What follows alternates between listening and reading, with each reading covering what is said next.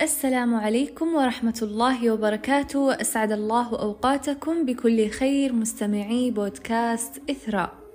قصة اليوم عن الصحابي الجليل الذي قال عنه الرسول صلى الله عليه وسلم من سره أن يقرأ القرآن رطبا كما نزل فليقرأه على قراءة ابن أم عبد. هو الصحابي الجليل عبد الله بن مسعود أول من جهر بالقرآن بعد رسول الله صلى الله عليه وسلم.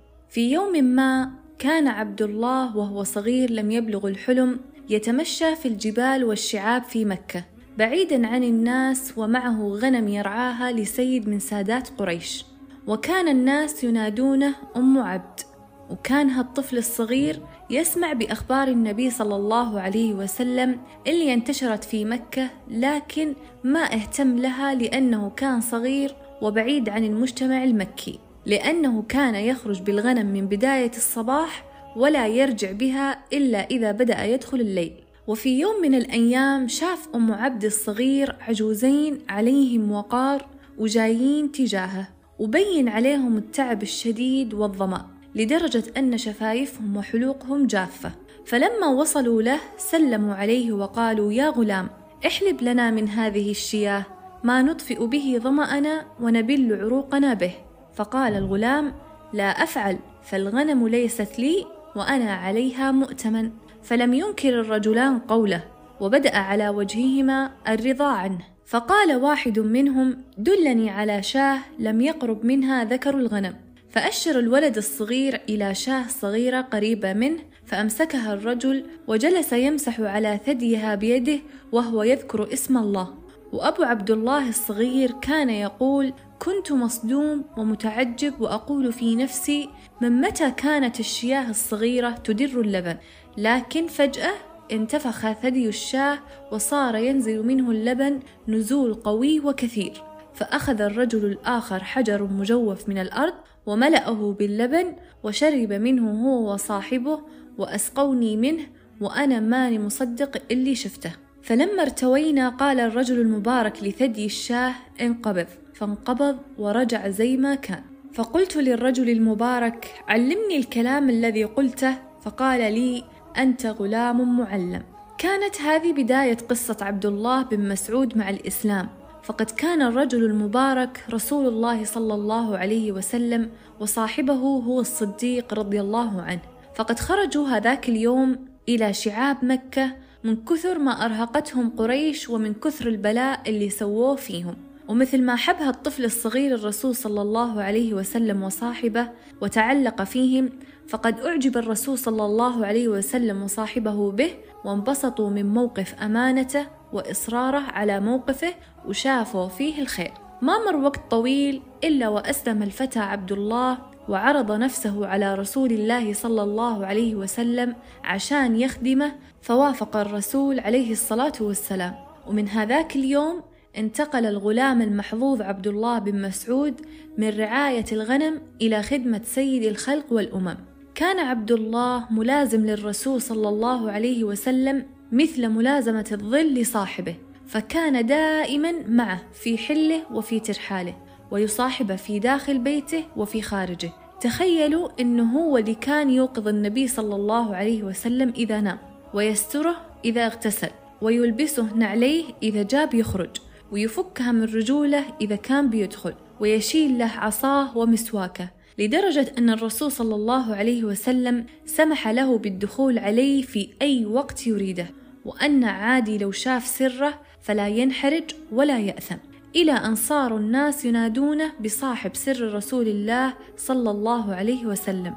كبر وتربى عبد الله بن مسعود في بيت الرسول صلى الله عليه وسلم فاقتدى فيه وتخلق بأخلاقه وتابعه في كل صفاته لدرجة أنهم قالوا أنه أكثر شخص يشبه الرسول في هديه وهيئته وأخلاقه. تعلم ابن مسعود في مدرسة الرسول صلوات الله وسلامه عليه فكان من أكثر الصحابة قراءة للقرآن وأفقههم لمعانيه وأعلمهم بشرع الله. ومن القصص اللي تدل على هالشي حكاية الرجل اللي جاء لعمر بن الخطاب وهو واقف بعرفة فقال له جئت يا أمير المؤمنين من الكوفة وتركت فيها رجل يقرأ القرآن عن ظهر قلب. فعصب عمر بن الخطاب وزعل بقوة وقال ويحك ومن هو؟ فقال عبد الله بن مسعود. فبدأ غضب عمر يتلاشى وينطفئ إلى أن ذهب ثم قال ويحك والله ما أعلم أنه في أحد من الناس أحق بهذا الأمر منه. وقال له موقف عنه. يقول كان الرسول صلى الله عليه وسلم سامر في ليلة عند أبو بكر وكانوا يتناقشون في أمر المسلمين وكنت معهم. فلما خرج رسول الله صلى الله عليه وسلم وخرجنا معه شفنا رجل قائم يصلي بالمسجد. لم نعرف. فجلس يستمع له الرسول صلى الله عليه وسلم وقال لنا من سره أن يقرأ القرآن رطبا كما أنزل فليقرأه على قراءة ابن أم عبد. ثم جلس عبد الله يدعو والرسول صلى الله عليه وسلم يقول سل تعطى سل تعطى. يقول عمر فقلت في نفسي والله لأروح لعبد الله وأبشر بتأمين الرسول صلى الله عليه وسلم على دعائه. فرحت له فلقيت أبو بكر قد سبقني وبشره وأنا والله ما سابقت أبا بكر على خير إلا وسبقني إليه. وكان عبد الله بن مسعود من كثر علمه بالقرآن يقول والله إنها ما نزلت آية من كتاب الله إلا وأنا أعرف وين نزلت وأعرف فيما نزلت. ولو أعرف إنه في أحد أعلم مني بكتاب الله وأقدر أوصل له لآتيه. ما كان يبالغ عبد الله فيما قاله عن نفسه. فهذا عمر بن الخطاب رضي الله عنه يقول لقيت قافلة في سفر من أسفاري. وكان الوقت ليل والركب مو واضح. وكان في الركب عبد الله بن مسعود. فقال واحد من أصحاب عمر من أين أنتم؟ فقال عبد الله من الوادي العميق. فقال عمر وين بتروحون؟ فقال عبد الله إلى البيت العتيق. فقال عمر أكيد فيهم عالم. وأمر رجل أن يسألهم أي القرآن أعظم.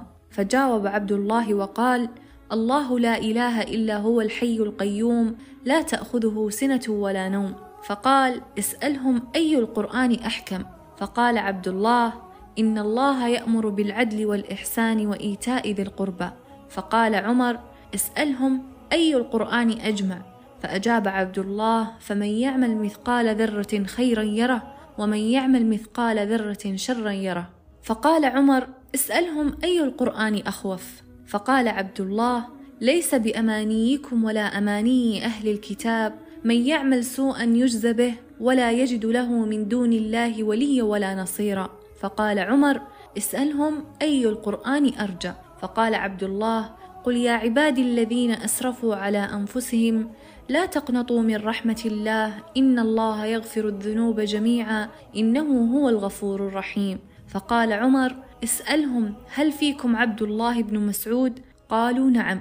وما كان عبد الله قارئ وعالم فقط. كان كمان قوي وحازم ومجاهد مقدام إذا جد الجد. فقد كان أول مسلم جهر بالقرآن بعد رسول الله صلى الله عليه وسلم. ففي مرة من المرات اجتمع الرسول وأصحابه في مكة وكانوا قليل ومستضعفين. فقالوا والله ما سمعت قريش هذا القرآن يقرأ بصوت عالي. فمن فيكم يسمعهم إياه؟ فقال عبد الله أنا أسمعهم إياه. فقالوا بس إحنا نخاف عليك منهم. نريد شخص له عشيرة تحميه وتمنعه منهم إذا أرادوا أن يؤذوه. فقال اتركوني أقرأ فإن الله سيمنعني ويحميني منهم. وراح للمسجد ووقف عند مقام إبراهيم في وقت الضحى وقريش جالسين حول الكعبة. فقرأ بصوت عالي بسم الله الرحمن الرحيم. الرحمن علم القرآن خلق الإنسان علمه البيان وأكملها يقرأ وقريش تتأمله وتقول ماذا يقول أم عبد؟ تبا له إنه يقرأ بعض ما جاء به محمد. وراحوا له وجلسوا يضربون في وجهه وهو يقرأ وظل يكمل ما استطاع منها. وبعدها راح لأصحابه والدم يسيل منه فقالوا له هذا اللي كنا نخاف منه عليك. فقال والله ما كان أعداء الله أهون في عيني منهم الحين ولو تبون أكرر فعلتي بكرة لفعلت. فقالوا لا يكفي. لقد أسمعتهم ما يكرهون.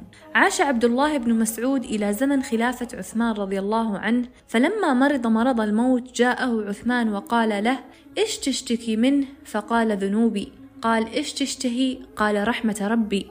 قال تبي أعطيك عطيتك اللي ما أخذتها من سنين؟ قال ما أحتاجها. قال تكون لبناتك من بعدك. قال أتخاف على بناتي من الفقر؟ لقد علمتهم أن يقرؤون الواقع في كل ليلة فقد سمعت الرسول صلى الله عليه وسلم يقول من قرأ الواقع كل ليلة لم تصبه فاقة أبدا والفاقة هي الفقر والحاجة. ولما جاء الليل توفي عبد الله بن مسعود ولسانه رطب بذكر الله ندي بآياته فصلى عليه ناس كثر من المسلمين ثم دفن في البقيع يرحمه الله. وللمعلومية حديث من قرأ الواقع كل ليلة لم تصبه فاقة أبدا حديث غير صحيح وهو ضعيف لا صحة فيه.